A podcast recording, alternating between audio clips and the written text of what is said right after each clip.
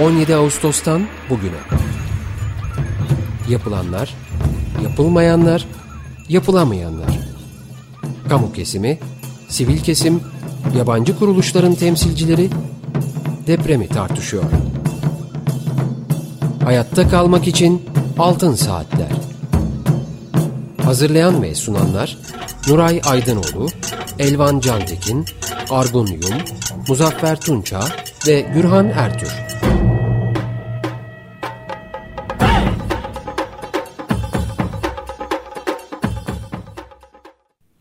Açık Radyo'dayız. 95.0 Altın Saatler programını dinleyeceksiniz. Bugünkü programı Mehmet Nuray Aydınoğlu, Elvan Cantekin ve ben Gürhan Ertür birlikte sunacağız. Ee, teknik masada ise Burak Muşlu arkadaşımız sesimizi sizlere ulaştıracak. Telefon numaramız alan kodu 212 343 40 40. Elektronik posta adresimiz açıkradyo.com.tr Altın Saatler programlarının ses kayıtlarını Açık Radyo'nun internet adresinde podcast bölümünde dinleyebilirsiniz. Bugünkü programımızın destekçisi Mete Akalın'a teşekkürlerimizi iletiyoruz. Efendim bugün konuğumuz İbrahim Betil, Açık Radyo programcısı ve tabii e, birçok e, özelliği de var. Gerektiğinde program e, içinde onları da sıralamaya e, başlayacağız. İbrahim hoş geldin. Merhaba, hoş bulduk. Teşekkür ederim. Evet, e, Nuray Hocam, e, Elvan Tekin, e, sizler de hoş geldiniz programa. Merhaba. Evet, e, İbrahim e, Betil 99 depremlerinde hem bölgede çalıştı hem İstanbul'da e, birçok faaliyeti organize etti. E, en bu faaliyetlerden en önemlisi de özellikle e, bölgede bir e, eğitim kurumu oluşturması, bir okul e, inşasının gerçekleştirilmesi ve aynı zamanda da İstanbul'da e, ki Enka okullarında da özellikle depremden etkilenmiş olan ebeveynlerini kaybetmiş olan çocuklarla çocukların eğitimlerinin sürdürülmesi konusunda önemli destekleri oldu. Ama ee, o kısmına geçmeden önce İbrahim özellikle bugünü nasıl yorumluyorsun? Belki 99'la e, birçoğumuzun yaptığı gibi bazı karşılaştırmalar da yapıyor olabilirsin. E, ilk değerlendirmelerini, düşüncelerini alabilir miyiz? Evet, e, yani ben 99'la bugünü karşılaştırdığımda bugün sivil toplum kuruluşlarının çalışmalarına önem verilmiyor. Her şeyi devlet ve devlet mekanizmasındaki kuruluşlar yapmaya çalışıyor. O nedenle e, yetersiz olduğunu düşünüyorum bu dönemde yapılanların. Özetle bu. Evet. E, bölgeyle hiç ilişkin oldu mu ve herhangi bir faaliyet yürütüyor musun? E, şu andaki bölgeyle mi? Evet evet şu andaki deprem. Evet evet. Tabii tabii. Toplum gönüllüsü gençler e, bölgede bütün illerde gönüllü olarak gençler orada çalışmalar yapıyor e, ve bu çalışmaların da e, ilgili olarak da çeşitli kuruluşlardan bağışlarla e, bu çalışmaların gerçekleşmesi binlerce insana dokunmasını sağlamış bulunuyoruz. Evet, e, biz e, TOG'la yani Toplum Gönüllüleri Vakfı'yla da bölgedeki çalışmalarıyla da ilgili program yapacağız. Ama çok kısaca şu an itibariyle e, bölgede esas olarak e, nerede yoğunlaşıyorlar ve hangi destekleri e, oluşturmaya çalışıyorlar? Bu konuda da biraz bilgi Şimdi, verebilir misin bize? Tabii veririm. E, Hatay'da e, önemli çalışmalar yapıyor oradaki gençler. E, Hatay Expo'da 160, Maraş Pazarcık'ta 70, Adıyaman'daki depoda 20 gönüllü olmak üzere toplam 250 gönüllümüz var şu anda sahada çalışan. E, depoda tır indirme, tasnif, paketleme çalışmaları yapıldı. Depo çalışmalarına ek olarak saha ihtiyaç tespiti yapılıyor. Araçlarla yardımlar ulaştırılıyor. 10 araç devreye girdi bugün itibariyle. Hatay'a gönderilmek üzere 3 adet konteyner alındı.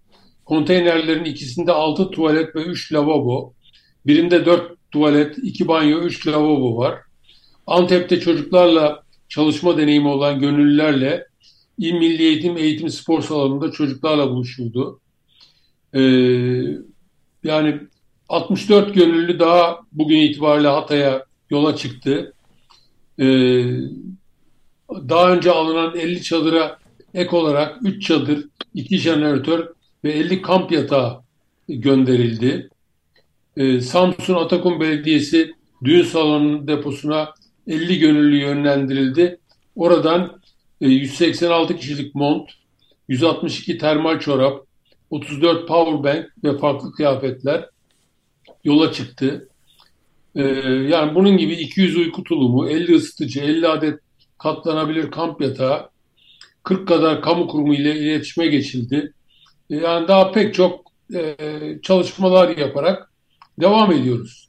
Evet ve oldukça uzun bir süreç e, olacak herhalde. E, yani e, gene 99 ile karşılaştırmak gerekirse ilk 60 gün içinde 70 gün içinde esas itibariyle bazı önemli ve öncelikli problemler ortadan kaldırılmıştı. Ama bu konuda sanıyorum özellikle güney ve güneydoğu illerinde gerçekleşen bu depremin e, iyileştirme çalışmaları oldukça uzun bir dönem alacak. Buna ilişkin e, bir şeyler söylemek ister misin? Gene 99 tecrübelerinden e, hareketle e, nelerin yapılması, nelere dikkat edilmesi gerektiği konusunda. Ya bundan sonrası için e, hala ders alamıyor e, devlet yöneticileri. E, bence e, bu denetim sisteminin inşaatlarda ciddi şekilde ele alınması lazım. Ve bu denetim sistemi olmadığı sürece herhangi bir depremde çok daha fazla büyük kayıplar vereceğiz. Ee, bunun bence çok önemli olduğunu düşünüyorum. Evet, e, Elvan'ın bir sorusu var herhalde. E, merhabalar İbrahim Bey, nasılsınız? Merhaba, e, hoş geldin sen de, sağ ol, iyiyim. E, şimdi e, esasında konuşmanızın başında bir şey söylediniz. 99'da kıyasladığımız zaman bu depremde sivil toplum kuruluşlarının e, çalışmasına izin verilmiyor ya da çok kısıtlı bir çalışma yapıyorlar. Ee, bunu biraz daha açmak mümkün mü acaba? Yani 99'da sivil toplum kuruluşları ne yapıyordu da bugün yapamıyor?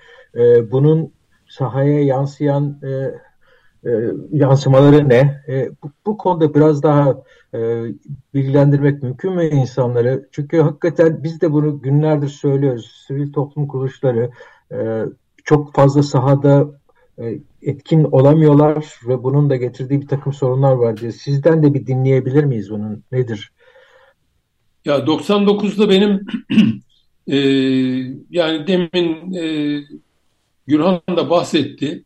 E, depremden sonra herhangi bir şekilde devlet desteği almadan bireysel olarak bakın yani bir sivil toplum kuruluşu olarak bireysel olarak yaptığım önemli şeyler oldu. Adapazarı'nda e, bir okul kurmak, oradaki e, işte ailesini kaybetmiş çocuklara burslu olarak tamamen yüzde yüz burslu olarak barınma alanlarını sağlamak, e, orada pek çok insana e, çadırlar gönder götürmek bunları hep bireysel olarak yaptım.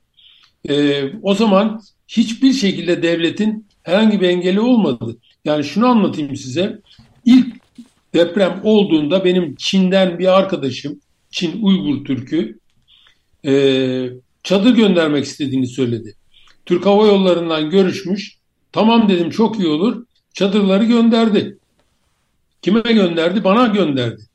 Ben orada o çadırları almaya gittim. Dediler ki yok bu doğrudan Kızılay'a gidecek. Nasıl Kızılay'a gidecek? Bu bana geldi dedim. Kızılay ne yapacağını ne biliyor? Yok yasal olarak veremeyiz dediler. Ben de bunun üstüne bir gazeteci arkadaşıma söyledim. Ertesi gün ben dedim orada bir oturacağım, bir protestoya gideceğim. E, gazeteci bunu yazdı.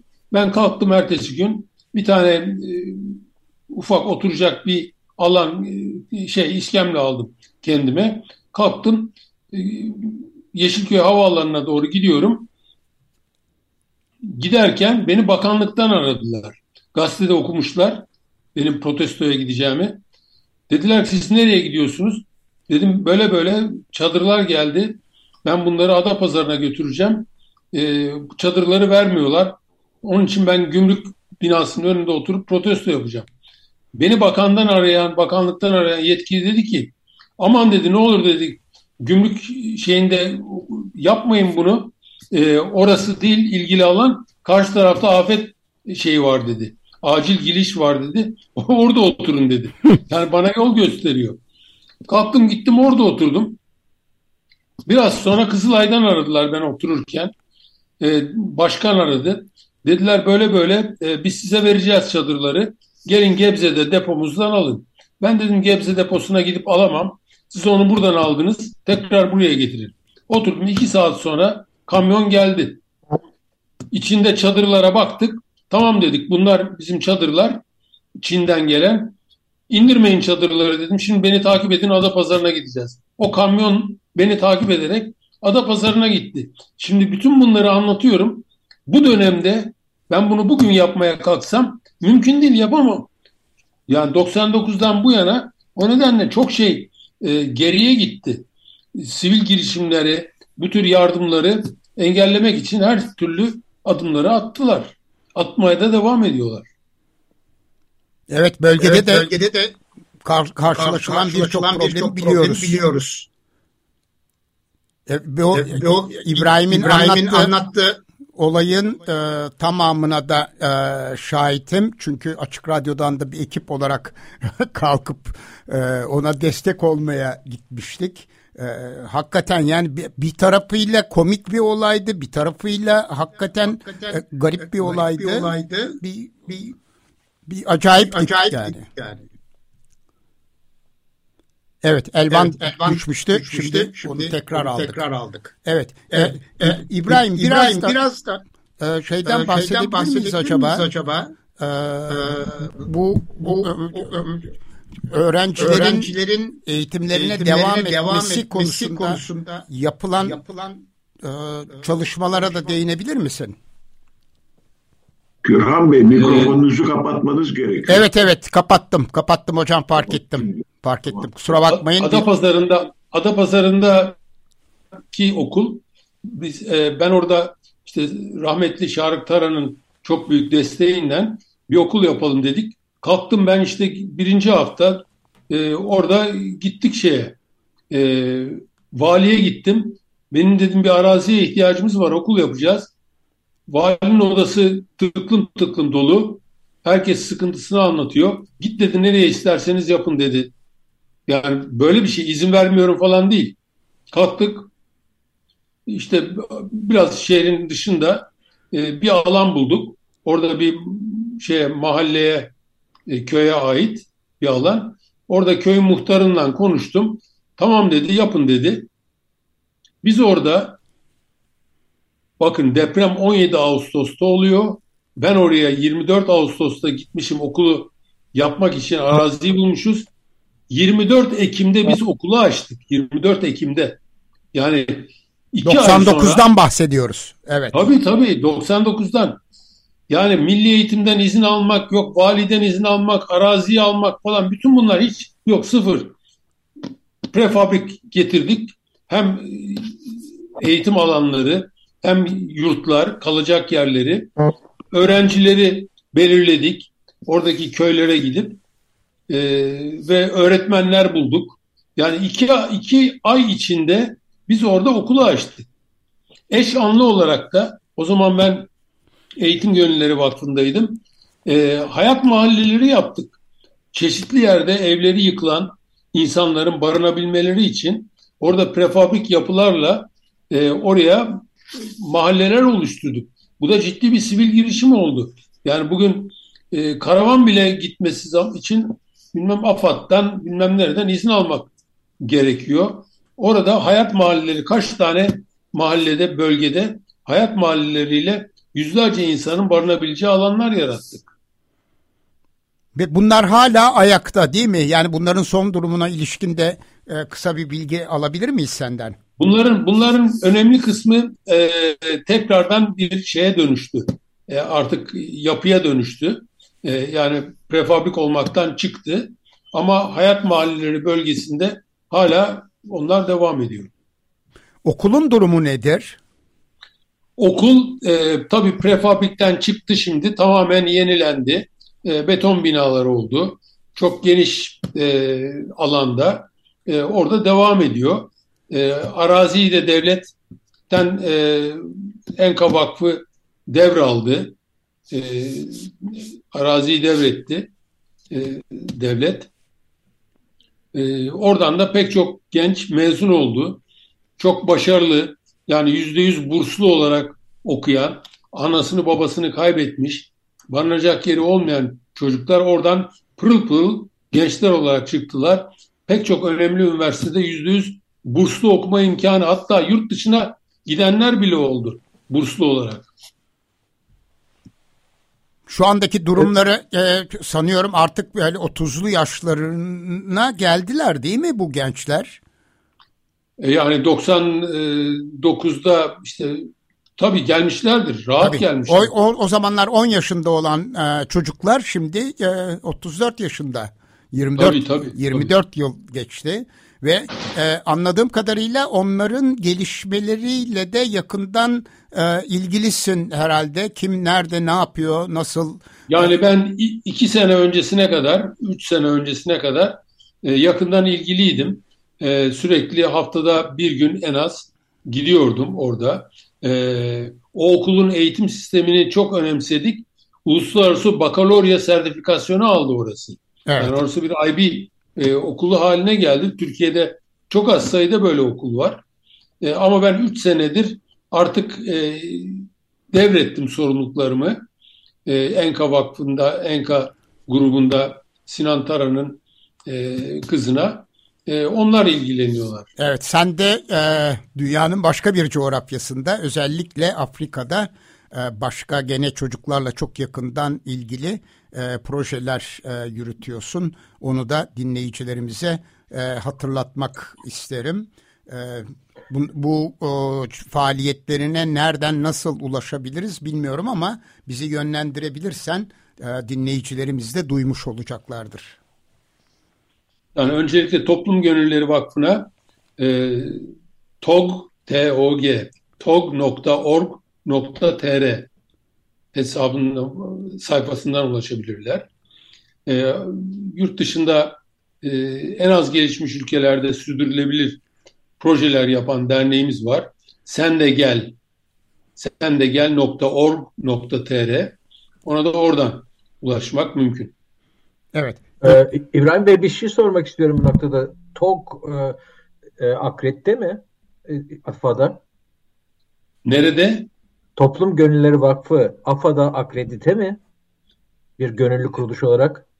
Nerede akredite mi? AFA'da.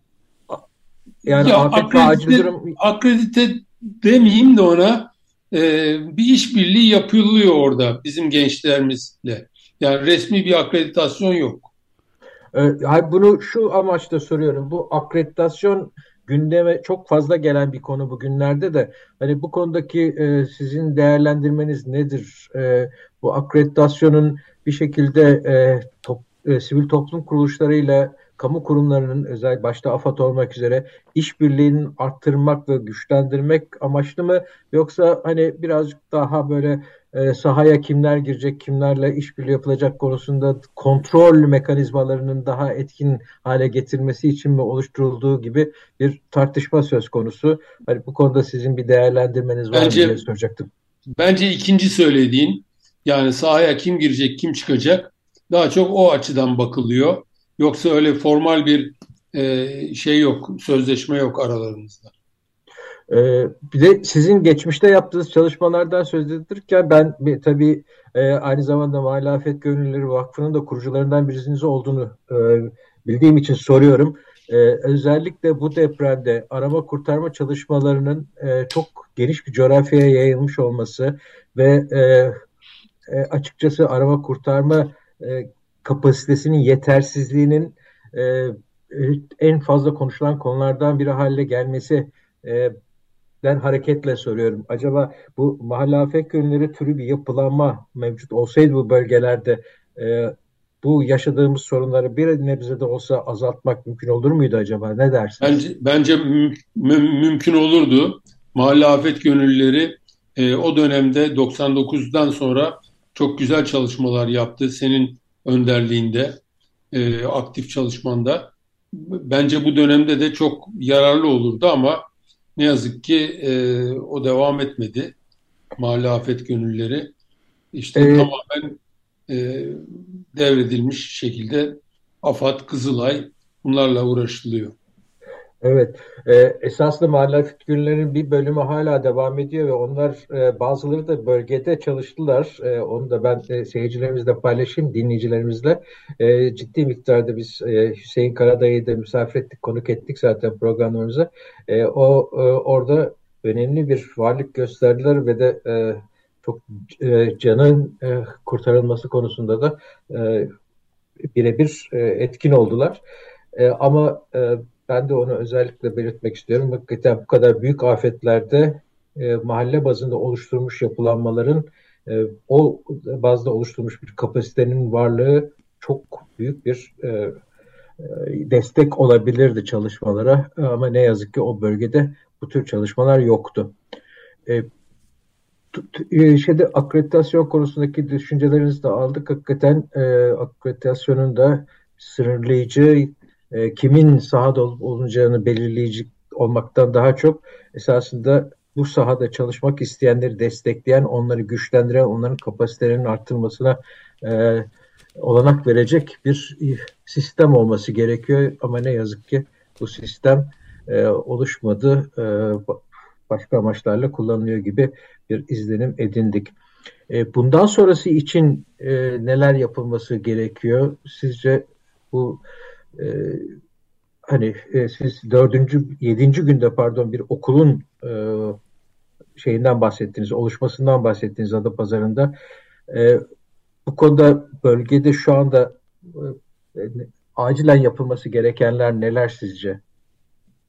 Valla acilen e, en temel yapılması gerekenler e, gereken konu bence barınma ihtiyaçlarını gidermek çok önemli e, barınmadan sonra e, günlük doğal ihtiyaçları tuvaletti vesaireydi.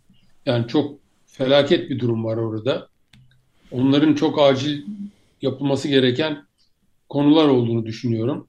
Tabii ondan sonra eğitim falan devreye girecek bir süre sonra yapılması gerekenler içinde ama e, kim yapacak o eğitimi onu bilemiyorum. Yani devlet Orada okul mu yapacak? Ne yapacak? Tam onu çözebilmiş değilim kafamda. E, eğitim deyince bu şeye e, nasıl değerlendirirsiniz? E, üniversitelerin uzaktan eğitime geçmesi ve üniversite KYK yurtlarının bir şekilde geçici konut olarak kullanması durumuna. Bu konuda da yani çok onun da çok yanlış bir adım olduğunu düşünüyorum. gençlerin yurtlardan çıkartılması,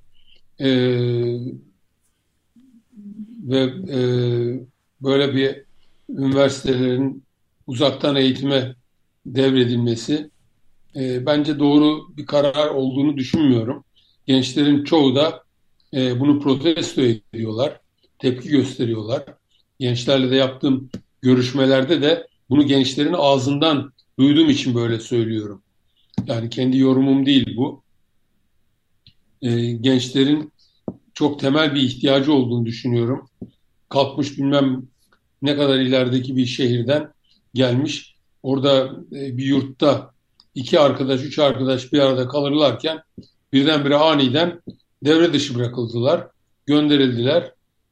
Ee, ama nedir? Yok Suriyeliler oraya gelecek, yok Afganlar gelecek.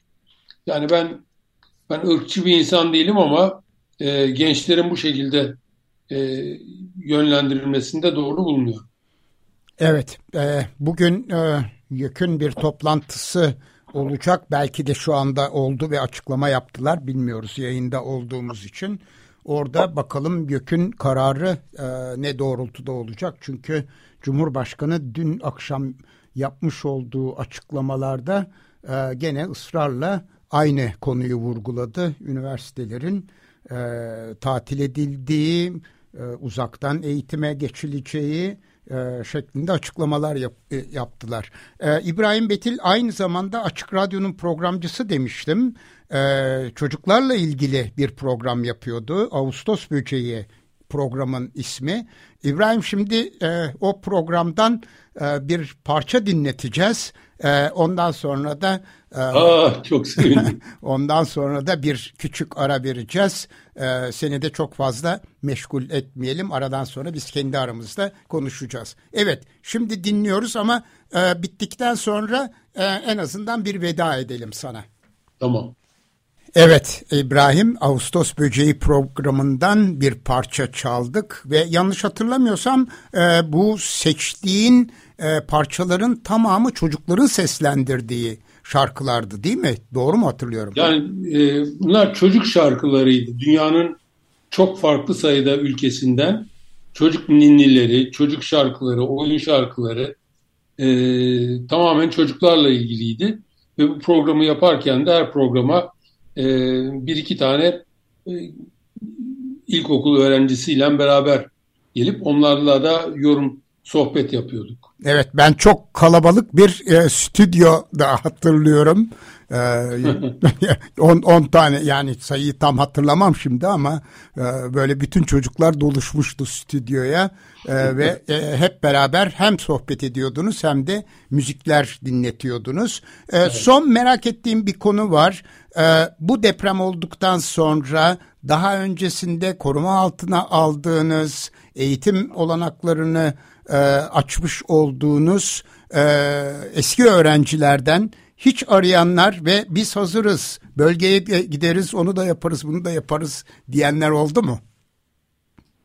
Yok olmadı. Beni arayan olmadı hiç kimse. Ee, yani onlar hayatlarının devamlılığı için çaba gösteriyorlar. Onun için böyle bir e, şekilde zaman ayıracak herhalde imkanları yok diye düşünüyorum. Arayan olmadığı için. Evet belki de başka kanallardan e, gene bölgeye evet, evet. destek olmaya gayret ediyorlardır. Evet İbrahim Betil çok teşekkür ederiz. Hem e, geçmişi biraz hatırlattığın için e, hem de güne ilişkin değerlendirmeler yaptığın için e, kolaylıklar diliyoruz. E, hemen senin verdiğin adresleri tekrar etmek istiyorum. Toplum Gönüllüleri Vakfı'nın internet adresi tog.org.tr şu anda e, Türkiye dışında e, yürütmüş olduğum projelere ilişkin olarak da sen de gel bitişik sen de gel .org.tr e, adresine e, dinleyicilerimiz ulaştıkları takdirde e, birçok bilgiye projeye e, ulaşmış olacaklar. Aynı zamanda destek vermek isteyenler açısından da e, yararlı faaliyetler olduğunu belirtmekle yetinelim. Çok çok teşekkürler. Kolay gelsin. Sağ olun. İyi günler. Ben de teşekkür ederim. İyi günler. Evet efendim Açık Radyo'dayız. 95.0 Altın Saatler programının ikinci bölümündeyiz.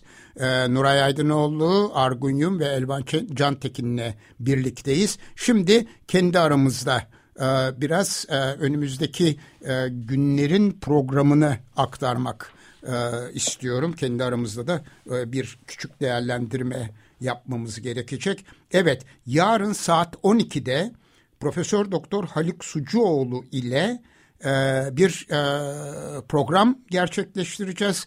E, Nuray Hocam, Haluk Hoca'ya sorularımız evet. ne olacak? Ha, ha, özür dilerim. Ee, Haluk, Haluk Hoca, Hoca ile temas kurmakta zorluk çekiyorum. Bana bir e, WhatsApp mesajı şey yapmış. Galiba yarın 12'de müsait olmayacak. Öğleden sonra müsait olacağını söyledi. Ben bir türlü ulaşamıyorum ama. Anladım. Tekrar için. Onun için e, onu geçici olarak yani tam henüz konfirme etmeyelim. Tamam. Ee, o zaman ben temas kuracağım e, kendisiyle hem yazılı evet. olarak hem de telefonla arayarak ama ondan önce tabii e, bir yeni saat belirlememiz lazım. Evet. E, evet. Ama e, yarın e, konuşma fırsatımız evet. olursa e, nelerin üstünde e, duracağımız konusunda bir kısa bilgi evet. verebilir miyiz dinleyicilerimize? Evet tabii. Ee, e, Haluk Bey e, bir radyo, bir televizyon e, kanalında yaptığı konuşmada Cumhurbaşkanı'nın bir değerlendirilmesiyle ilgili yorumu vardı. Cumhurbaşkanı e, e, 1900 yani kendi icraat dönemlerinde yapılan binaların %98'inin e, hani hasar görmediğini ancak yüzde ikisinin hasar gördüğü tarzında bir iddiada bulundu. Ee, sanıyorum e, emin değilim ama ben dinlemedim o programı çünkü e, işte şartnamenin de 2000 yılından sonra değiştiğini ifade etmiş. E, Haluk Bey haklı olarak e, bunun e, mümkün olan mümkün olmadığını yani bu bu rakamın hiç inandırıcı olmadığını ifade etmiş. Çünkü e, e, pek çok yeni binanın e, yıkıldığını, ağır hasar olduğunu biliyoruz. Ve e, bu bölgelerde özellikle 2000 yılından sonra yapılan binaların toplam bina stokuna oranı yüzde 50'nin üstünde. E, Bey e, bizim elimizdeki verilere göre demiş, öyle öyle ifade ediliyor en azından basında. Hani bu bu bu doğru değil demiş. E, o verilerin ne olduğunu ben Haluk Bey'e sordum. Yani yarın da herhalde onları anlatır. E, o aslında e, İstanbul'da da yapıl, yapıldığına benzer e, hasar kayıp çalışması Kandilli'nin ve bizim en son Kandilli'nin 2019'da yayınlanan çalışmasına benzer bir çalışmayı Orta Doğu'daki bir grup araştırıcı Gaziantep ve çevresi için yapmış. Oradan e, elde edilen e, bilgilermiş bunlar. E, daha detayını yarın herhalde anlatır. Gerçekten evet. e, benim de halen sahada bulunan bazı arkadaşlarım var. E, onlardan da aldığımız bilgilere göre pek çok yeni bina yerle bir olmuş durumda. Evet yani muhakkak önümüzdeki dönemde bunun istatistiki sonuçları da açıklanacaktır. Ee, ama şunu belirtmekte fayda var. Daha önceki bir programımızda da bunu belirttik. Ee, özellikle 1900, 1990'dan sonra köyden kente e, göçün e, oldukça yüksek e, miktarda olması ve köy nüfusunun azalması e, tabii evet. ki kentlerde yeni konut ihtiyaçlarını yarattı ve e, çok miktarda biraz önce siz oranını verdiniz e, hatta yüzde altmışlara varan bazı iller olduğunu gene TÜİ'nin TÜİK'in e, raporlarından öğreniyoruz. İnternetten de ulaşmak mümkün. Buna ilişkin bir çalışmayı arkadaşlarımız hazırlıyor. Ee, önümüzdeki günlerde gerçekleştireceğimiz bir programda e, çok daha e, net resmi rakamlara dayan, dayanan e, bir e, açıklamayı, e, bir programı e, gerçekleştireceğiz. E, hocam bir de e, üzerinde durmak e, durmamızda fayda gördüğüm bir başka konu var. Şimdi her büyük depremden sonra olduğu gibi deprem bölgelerinin dışında kalan, deprem bölgeleri e, içinde kalan illerdeki e, yurttaşlarımız resmi kurumlara ve odalara sürekli başvurarak binalarını inceletmek istiyorlar. Şimdi bu tabii ki çok haklı bir talep ama şu anda oldukça e, akut bir dönemden geçiyoruz ve bu dönemde e, bu tür e, çalışmaların e, yapılabilmesinin bazı güçlükleri var. E, bu konuda biz de bir şeyler söyleyebiliriz diye düşünüyorum. Hatta üzerinde e, yine başka uzman arkadaşlarımızı da alarak e, programlar yapabiliriz diye düşünüyorum. Ama e, açıkçası bana bile başvurular oluyor. Bu konuda sorular oluyor.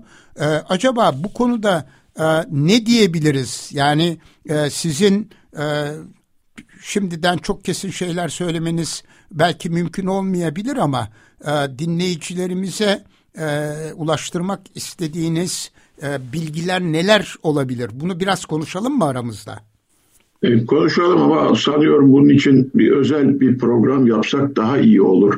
Çünkü bu konu gerçekten gündemde. E, e İnşaat Mühendisleri Odası bir süre önce e, e, uzun zamandır yürüttüğü bir komisyon çalışmasının sonucu olarak e, bir döküman hazırlamıştı. Bir broşür tarzında bir şey. Aslında orada e, bu konunun çeşitli e, aşamaları e, inceleniyordu. Çeşitli tür incelemeler daha doğrusu. Şimdi tabii e, bu konu tekrar hem de çok yoğun bir biçimde gündeme geldi. İnşaat Mühendisleri Odası'nın telefonları kilitlenmiş. Yani o kadar çok e, başvuru var. E, onlar şimdi e, basına da dağıttılar e, dün yanılmıyorsam. E, o broşürü biraz kısalt, kısa kısa bir biçimde e, ifade eden bir sayfalık bir doküman hazırladılar. E, hani güncel sorulara cevap vermek üzere. E, ama tabii o, o, o, o, o doküman üzerinde biraz ayrıntılı olarak durmamız lazım. O doküman ve tabii o dokümanda bahsedilen e, bir takım e, yöntemler ve e, inceleme aşamalarının fakat tabii bu konuda çok da böyle telaş etmenin bir faydasının da olmayacağını şu anda söyleyeyim. Çünkü e, o kadar çok talep var ki her, herkese e, bu konuda tecrübeli mühendislerin e, cevap vermesi mümkün değil. E, o nedenle e, bu biraz e, haklı tabii vatandaşlarımızın endişesi çünkü e, çok kötü manzaralara şahit oluyoruz. E, dolayısıyla bir İstanbul depreminde özellikle durum ne olur diye e, endişelenmek tabii çok normal. Ama e, yani bütün e, e, binaların e, aynı anda bakılması mümkün değil. E, o detaylara e, e, herhalde dediğim gibi özel bir programda e, yer vermemiz gerekecek evet, diye düşünüyorum. Bahsettiğiniz broşürü e, Açık Radyo'daki arkadaşlardan da rica edelim. Onlar e, internet sitemize koyabilirler. E, biliyorsunuz... Evet, ben size gönderdim onu evet. Evet ben de var. Onu paylaşacağım arkadaşlarla. E, biliyorsunuz Açık Radyo'nun e, ana sayfasında, internet e, ana sayfasında e, sağ kol, e, kolonda aşağıda yer yarıldı içine girdik e, başlıklı bir dosyamız var. Deprem dosyamız var. Bu deprem dosyasının içinde bugüne kadar yapılmış olan e, programlara ulaşmak mümkün. Ayrıca podcast bölümünden Altın Saatler programlarına ve Altın Saatler'in e, özellikle e, deprem özel yayınlarına da ulaşmak mümkün. Bunların hepsinin aynı zamanda e, deşifreleri de yapılıyor, yazılı hale getiriliyor, getiriliyor. Bu konuda gönüllü olarak destek veren arkadaşlarımıza ve Açık Radyo ekibine de e, çok teşekkür ediyoruz. E, tabii e, Cuma günü 15.30'da e, İnşaat Mühendisleri Odası e, Merkez Yönetim Kurulu'nun ikinci başkanı e, Nusret Suna e, konuğumuz olacak. Bu meseleyi ona da e, danışırız. Yani bu incelemeler meselesini. E, fakat bir de e, yani bugün e, aldığım telefonlardan birindeki detayı aktarmak istiyorum. E, Google'da arama e, yapanlar e, oldukça çok sayıda bina incelen incelemesine ilişkin şirketlerin ilanlarıyla, reklamlarıyla karşılaşıyorlar imiş. Ben bir tek şunu sormak istiyorum. Bir yapının, bir binanın deprem güvenliğinin incelenmesi konusunda başvurulacak olan uzman veya uzmanlar kimlerdir hocam? Efendim şimdi e, bu konu e, e, bu İnşaat Mühendisleri Odası'nın e, dokümanında da gayet güzel açıklandığı gibi iki aşamalı olarak düşünülmesi gerekir. E, böyle e, acil durumlarda e, ilk aşamada e, çok ayrıntılı olmayan e, ve e, gözleme dayalı veya çok basit testlere dayalı, e, tahribatsız deneylere dayalı e, bir değerlendirme yapılması öngörülüyor. E, çünkü bütün binaların aslında e, Türkiye Deprem Yönetmeliğindeki e, ilgili bölüm bölüme göre e, tahkiklerinin yapılması çok uzun zaman alan ve e, biraz da masraflı bir şey. Çünkü bayağı önemli bir e, mühendislik hizmeti. Ona geçmeden evvel bir nevi eleme mahiyetinde e, daha basit bir büyük ölçüde gözleme dayalı bir ön değerlendirme yöntemi de o inşaat mühendisleri odasının o sözünü ettiğimiz dokümanında zaten belirtiliyor. Ee, e, bunları kimlerin yapacağı konusu ise tabii işin e, şey tarafı o. Türkiye'de yetkin mühendislik diye bir sistemimiz olmadığı için e, olsa biz şunu söyleyebiliriz. Yetkin mühendislere başvurun. Onlar bu konuda uzmandır diyeceğiz. Şimdi ise e, yani e, inşaat mühendisleri odası tabii e, taraf tutmak veya belli kişileri, belli grupları belirtmek durumunda değil bir resmi bir kurum olarak. Onun için sadece e, proje yapım belgesi olan mühendislere başvurulmasını öngörüyor. Ancak bunların isimlerini veremiyor. Yani e, anlatabiliyor muyum? Evet. E, tarafsız olmak e, bağlamında. Orada bir problem var. Orada bir problem var. E, ama ben şunu söylemek istiyorum. Yani e, dediğim gibi çok hak veriyorum e, insanlarımızın endişelerine. Ben de mühendis olmasaydım ben de çok endişe duyardım. Ama e, yani e, yarın deprem olacak değil İstanbul'da. Yani öyle bir ihtimal herhalde çok düşük. E, ama e, her zaman olabilir diyoruz Tabii 5 dakika sonra da olabilir tabii hocam. Dolayısıyla dolayısıyla biraz zamana yaymak lazım zaten bu işi. Ee, e, ama şunu da bugün ben Nusret Bey'le uzun bir telefon görüşmesi yaptım bu konuda. Yani odaların da hakikaten e, bir takım ilave çalışmalar yapması lazım. Özellikle e, bu, bu, bu hizmeti verecek e, mühendislerin e, belirlenmesi, sınıflandırılması konusunda e, sanıyorum onların da zaten bir düşünceleri var bu konuda.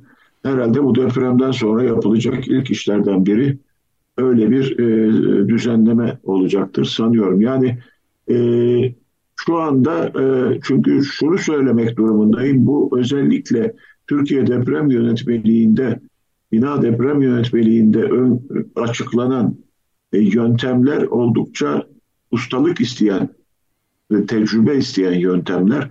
Bunu her mühendis bunları sağlıklı bir biçimde uygulayamaz. Çünkü bir mevcut binanın e, değerlendirilmesi belki tuhaf gelecek dinleyenlere ama yeni bir binanın değerlendirilmesinden daha zordur. Projelendirilmesinden Evet, evet. affedersiniz. Bir binanın projelendirilmesinden daha zordur. Ve daha sofistike yöntemler kullanıyoruz. E, mecburen. E, çünkü yani burada e, yeni binaları yaparken biz bol bol emniyet faktörleri kullanırız. Burada kullanmaya kalksak aynı faktörleri hiçbir bina kurtarmaz. Dolayısıyla e, yani mecburen daha ayrıntıya giden analizler yapmak zorunda oluyoruz. O analizler de biraz tecrübeyle e, öğrenilen analizler. Yani bütün mühendislerin e, uygulayamadığı e, böyle problemlerimiz var. Yani e, onun için işte yetkin mühendislik sistemini kurabilseydik yani tam şimdi o kadar muazzam ihtiyacımız var ki zaten İbrahim Betil Bey bir gün biraz önceki şeyinde siz sordunuz hani önerilerini denetim sisteminden bahsetti. Evet ilk, ama, ilk bahsettiği bu oldu. Ben şey yapmak istemedim, müdahale etmek istemedim ama yalnız denetim sistemi o herhalde İbrahim Bey'in kastettiği inşaat denetimiydi. E, proje de çok büyük sorun. Yani bizim projede de sorunumuz var. İşte bu e, performans değerlendirmesi yani durum değerlendirmesi alanında çok sorunlarımız var. Bu da direkt olarak mühendislik kalitesiyle, mühendis mühendisin kalifikasyonuyla ilgili bir sorun. E, işte biz bunu 1999'da da gördük ama e, 24 yıldır bu alanda en ufak bir ilerleme kaydedemedik. Bu tabii çok esef verici bir durum. E, ama e, maalesef e, durum bu. Yani bunu bunu e, başaramamış olmak e, çok acı. E, e, yani ben her yerde söylüyorum. Hani kendimizi bile ben suçluyorum. Yani ben bundan sorumluluk duyuyorum. E, e, o kadar uğraştık, e, beceremedik. Evet. Yani yetkin, yetkin mühendislik sistemi bu işin temelidir. Yetkin mühendislik sistemini kuramazsak artık bu işin çözümünün olamayacağını e, aklı başında herkes görüyor. E, umarım bu işte bu buradan da bu sefer bir ders çıkartırsak ilk yapacağımız iş konunun bu tarafına gitmek. Çünkü iyi bir denetim sistemini de kuramazsınız. Başka iyi bir proje yapım sistemini de mevcut binaların değerlendirilmesi sistemini de hiçbirisine oturtamazsınız. Çünkü yeni nesil e, mühendisler e, çok üzülerek söylüyorum e, Anadolu'nun her ilinde, her kasabasında neredeyse üniversite açıp bunların hepsine de inşaat mühendisliği bölümü açmalarına izin verilmesi yüzünden e, gerçekten e, hiç kaliteli olmayan büyük bir e, mühendis stokuna sahip olduk son yıllarda. Ya bu bizim çok büyük problemimiz. Bizim bu mühendisleri eğer bu işle devam edeceklerse eğitmemiz lazım. Mesleki eğitime tabi tutmamız lazım. Te- yetkin mühendisliği de teşvik ederek onların e, gelişmelerine yardımcı olmamız lazım. O bakımdan da zorunlu bu iş. Evet siz evet. E, damarıma bastığınız için kusura bakmayın. Yo yo yo hayır hayır da, hocam bu son derece önemli çünkü e, bir de şunları soracağım. Yani siz e, mühendis derken inşaat mühendislerini kastediyorsunuz evet, diye anlıyorum. Evet, evet. E, fakat şimdi internette girip bir arama yaptığınız takdirde evimi işte e, denetlettirmek istiyorum, depreme karşı e, mukavemetini ölçtürmek istiyorum falan gibi bir soru yazdığınız zaman e, birçok uzman çıkıyor. Yani şimdi evet, o konuda da evet evet evet. Bak, buyurun. Orada, orada bakın orada neler yapılmaya çalışılıyor. Ben bunu biliyoruz. Daha 99'dan sonra çıktı. Ee, hadi halk arasında da şöyle bir tabir var. Ee, evimi ölçtürmek falan gibi. Nesini ölçüyoruz? Ee, inanın ki bir grup e, firma, eminim işte onların ilanları, sözünü ettiğiniz ilanların bir kısmı odur. Sadece gelip binadan birkaç tane karot alıp onları laboratuvarda kırdıktan sonra e, sizin bir e, eviniz sağlam veya değil diyorlar. Yani bu, bu o kadar primitif bir şey ki sadece betonun mukavemete bakıp evin sağlamlığı veya sağlam, çürüklüğü anlaşılmaz. Yani bunun o kadar çok başka şeyi de var ki ben, tabii parametrelerden biri budur ama sadece bu değildir. Yani e, onların e, sağlam sağlam değil dedikleri evin e, belki de sağlam olduğu sonucuna varılabilir. Yani e, illa e, çok yüksek beton kalitesine sahip olmayabilir mi bir, bir e, konut diyelim. Ama e, diğer bakımlardan e, örneğin sargı donatısı yeterlidir. Taşıyıcı sistemi düzgündür. Efendim başka bir sürü daha faktör vardır. Buna e, müspet bir not alabilir yani incelemeden sonra. Çünkü çok ayrıntılı bir inceleme yapıyoruz. Yani tek başına beton mukavemeti bir, şey değildir. Ha çok çok aşırı kötüyse beton yani tamam o zaman o zaman bir e, sinyal verilir. Ama e, yani böyle sadece 3-5 tane karutu kırarak bir binanın kaderini belirlemek gibi bir şey var. Buna da işte binamızı ölçtürmek diyorlar. Üzüntü verici olan şey şu bir takım belediyeler bu işi yapıyor. Bunu belki bilmiyor olabilirsiniz. Bir takım belediyeler e, böyle raporlar hazırlıyorlar. Bir de tabii e, başka başka yöntemlerle aynı sonuca gidenler var. Mesela son günlerde e, sosyal medyada dolaşan bir şey var, bir e, duyuru var.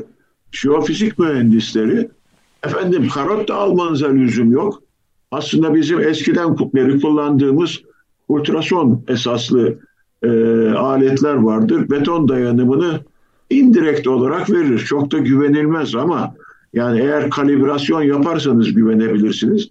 Onları büyük bir şeymiş gibi, bir mucizevi araç, aletmiş gibi sunarak söylüyorlar. Hatta bilmiyorum sahte olabilir ama e, o e, ilanda şöyle bir şey deniyor. E, biz hani karot falan almadan o aletlerle sanki onlar jeofizik aletlermiş gibi e, hiçbir ilgisi yok jeofizikle bu işin yani eskiden beri bildiğimiz bizim yıllardan beri kullandığımız aletler bu aletlerle betonu betonun dayanımını ölçüp ondan sonra ona bağlı olarak binanızın hangi büyüklükteki bir depreme dayanabileceğini söylüyorlarmış. Hani inanas, inanmak mümkün değil ama bu işte e, yani bir takım vatandaşları belki böylece inandır, inandır, inandıracaklarını zannediyorlar. E, yani bir takım vatandaşlar inanabilirler de tabii yani çünkü e, onlar da bu işi iyi, iyi bilen jeofizikçiler deniyor. Yani e, çok dikkatli olması lazım vatandaşların. E, şimdi en azından bu e, inşaat mühendisleri odasının e, broşürünü e, bütün e, basın yayın organlarına dağıtmışlar. Umarım onlar onları vatandaşlarımız onları okurlar. Gerçi dediğimiz gibi onlarda da her şeye cevap vermiyor ama bu işin en azından o kadar basit olmadığını çünkü bu bu e, bu, bu tür incelemelerin e, özet de olsa nasıl yapılacağını o doküman anlatıyor. O bakımdan herkesin okumasında fayda var. Evet burada ben tabii e, siz e, net olarak söylemediniz ama ben söyleyebilirim.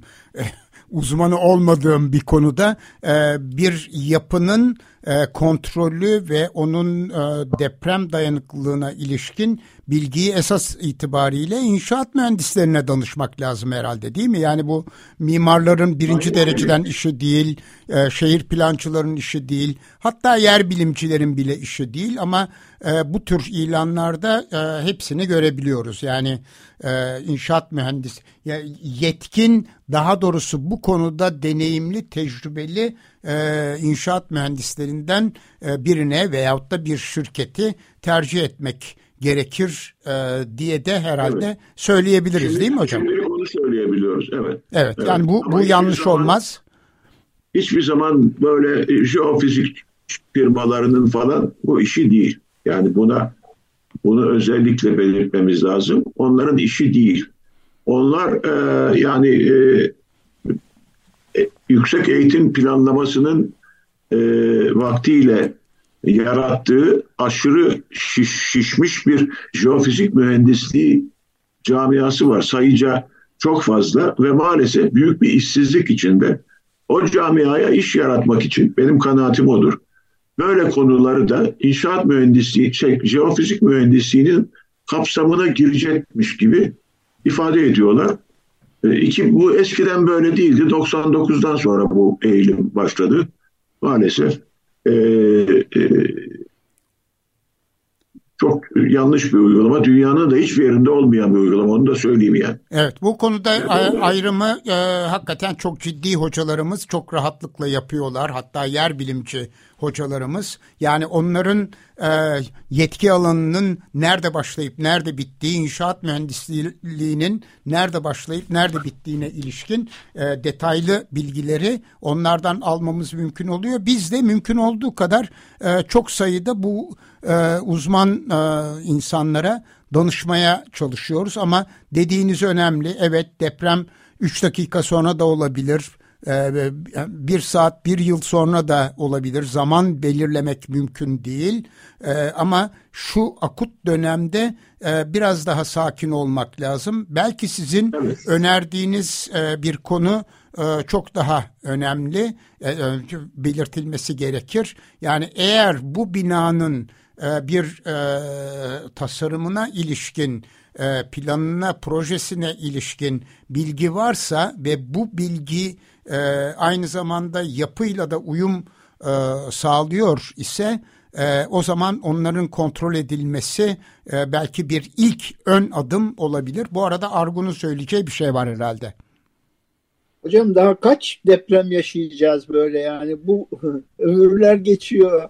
e, memleket böyle 30 küsür bin kişinin yok olduğu bir depremi yaşamışken bu konuların çözülmesi için ne yapılması lazım sizce? Vallahi Argun Bey 17 Ağustos'tan sonra çok çabalar göster gösterdik.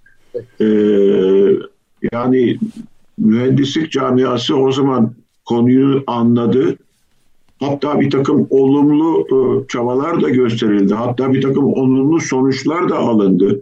İşte hep söylüyoruz 2000 yılında iki tane kanun hükmünde kararname çıkarıldı. Ee, bu yetkin mühendisliğe benzer bir sistemi kuruyordu bir tanesi. Öbürü de etkin bir yapı denetim sistemi kuruyordu. Çok kısa bir süre içinde her iki e, karar, kanun hükmünde kararname de Anayasa Mahkemesi tarafından iptal edildi.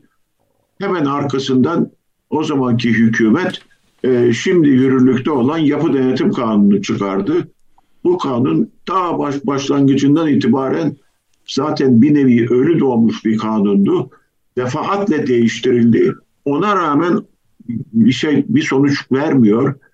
Çok çok az sayıda istisna dışında iyi istisna dışında işe yaramayan bir kanun ve ama kağıt üstünde sözüm ona binaların yapımını denetliyoruz. Yani kağıt üstünde her şey doğru gibi görünüyor fakat aslında gerçek bir denetim yok. Projelerinde denetlenmesi lazım. O hiç yapılmıyor zaten. Yapılması evet. gereken şey kesinlikle yapılmıyor. Ee, inşaat denetimi ise e, işte, e, usul usul yerini bulsun diye yapılıyor. Yani... Evet programımızı bitirmek zorundayız arkadaşlar. Vaktimize geçtik bile. Ee, bu evet. konuyu Cuma günü Nusret e, Sunay'la çok daha detaylı olarak ele almamız e, mümkün olacak. Evet. Bir saatlik bir süremiz olacak. Evet e, Açık Radyo'da Altın Saatler programında konuğumuz İbrahim Betil idi. Kendisiyle 99 deneyimleri ve bugünkü e, durumu biraz konuştuk. E, görüşlerini aldık. E, yarın saati belli olmayan bir Altın Saatler özel deprem yayını olacak. Onu ayrıca e, duyuracağız. E, ve e, keza Cuma günü de 15.30'da bir programımız olacak. E, bu programlarda görüşmek dileğiyle şimdilik hoşçakalın.